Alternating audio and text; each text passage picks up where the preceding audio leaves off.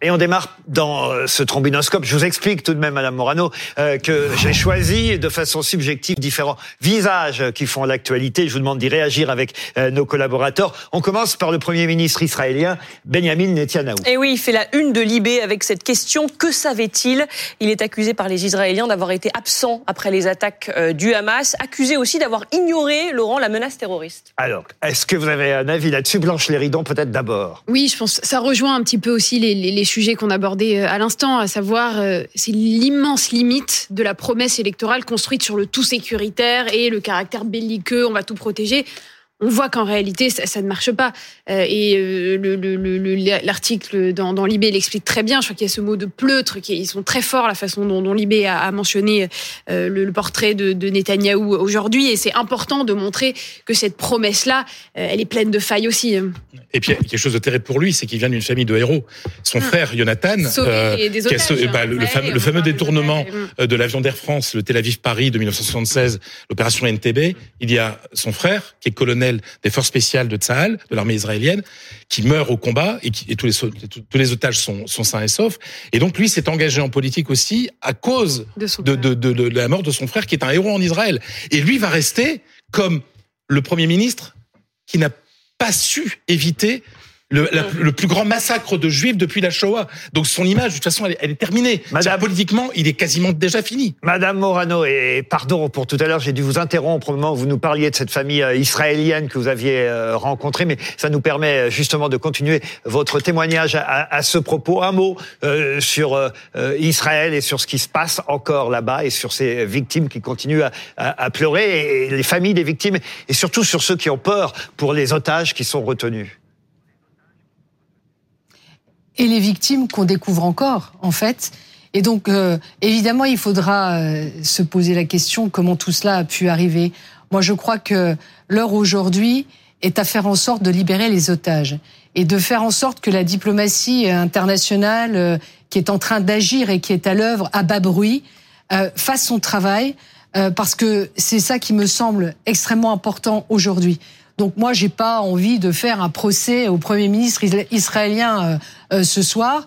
Euh, ce que je veux, c'est qu'on sorte ces enfants, ces personnes âgées, ces femmes, ces blessés de la situation dans laquelle ils se trouvent. Je pense à nos compatriotes aussi, français, qui sont encore retenus, à d'autres compatriotes européens qui sont aussi retenus dans, dans, la bande de Gaza.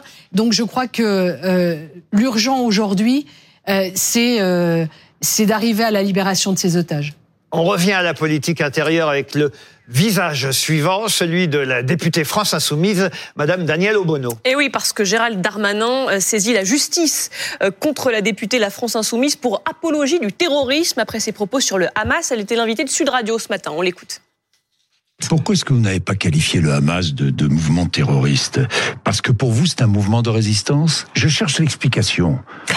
Oui, c'est c'est nécessaire un mouvement de résistance, le Hamas C'est nécessaire d'avoir... Est-ce que c'est un mouvement de résistance C'est nécessaire d'avoir euh, des clarifications, parce que les mots sont Moi, envie de, de clarification, justement. Est-ce que c'est un mouvement de résistance C'est un groupe politique islamiste qui a une branche armée et qui euh, s'inscrit euh, dans les formations politiques palestiniennes. C'est un mouvement de résistance euh, a pour objectif la libération de, la, de la Palestine et la, qui résiste à une occupation. Donc c'est un mouvement de résistance. Oui.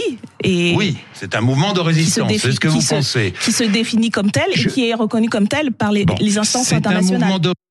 Évidemment, Jean-Jacques Bourdin a insisté pour obtenir cette réponse. Il n'empêche qu'elle n'était pas obligée de la faire, euh, Madame euh, Obono.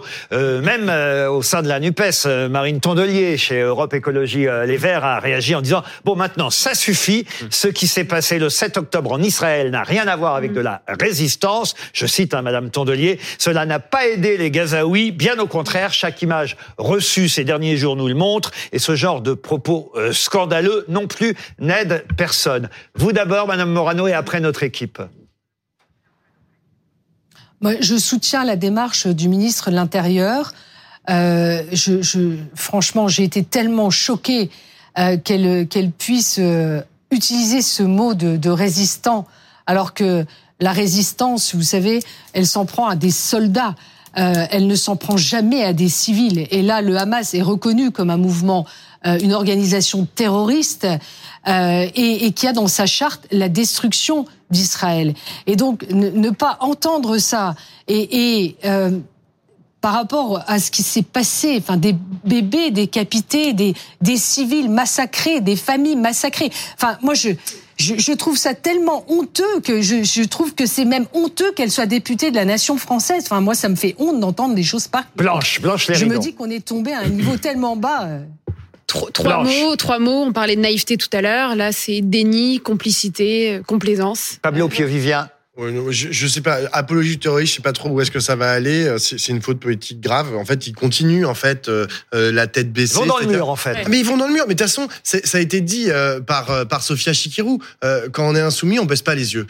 et pour baisser les yeux, il faudra nous arracher. Donc, ils sont en train d'acter la, la, fin de la Nupes, c'est sûr? Ah bah alors là, de toute façon, tout le monde a dit. Alors tout le monde est allé contre ce qu'a dit Daniel Obono ce matin, mais y compris les insoumis, y compris Antoine Léaumont, et Alexis, Alexis Non mais même en conférence de presse où il y avait Mathilde Panot et un autre député qui a pris la parole tout à l'heure cet après-midi. Il a dit non, euh, le Hamas n'est pas un groupe de résistants. Là, avec Daniel Obono, on est l'extrême, l'extrême, l'extrême de l'extrême gauche. C'est-à-dire que si je vais utiliser une expression que beaucoup n'aiment pas, mais qui est une réalité. Si Jean-Luc Mélenchon est un extrémo-gauchiste par euh, calcul électoral, on peut au moins lui admettre ça, par cynisme électoral, Daniel Obono est une véritable islamo-gauchiste.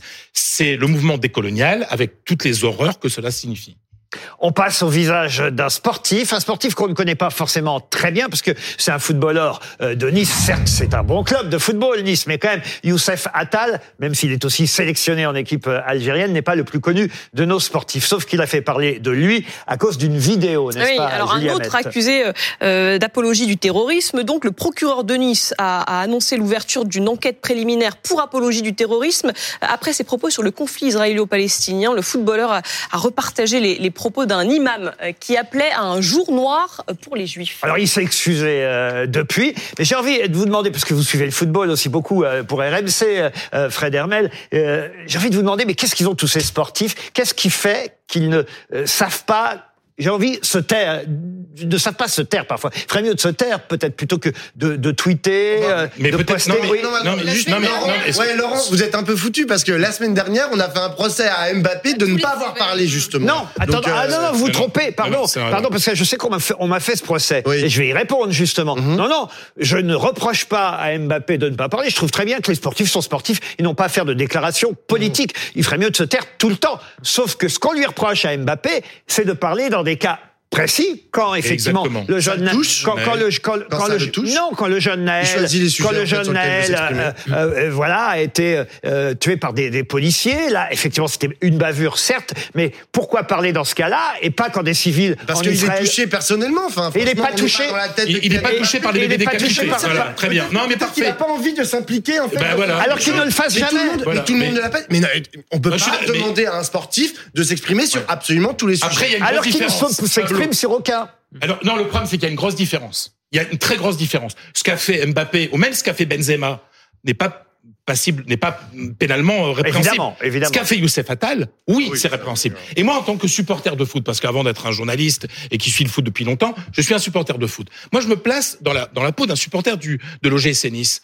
Comment les gens peuvent aller au stade et voir un type qui demande un jour noir à ce qu'on massacre euh, des, juifs Je ne comprends pas comment la direction du club n'écarte pas ce, ce, joueur. C'est tout simplement impensable pour les propres, déjà pour les propres supporters et pour la propre image du club.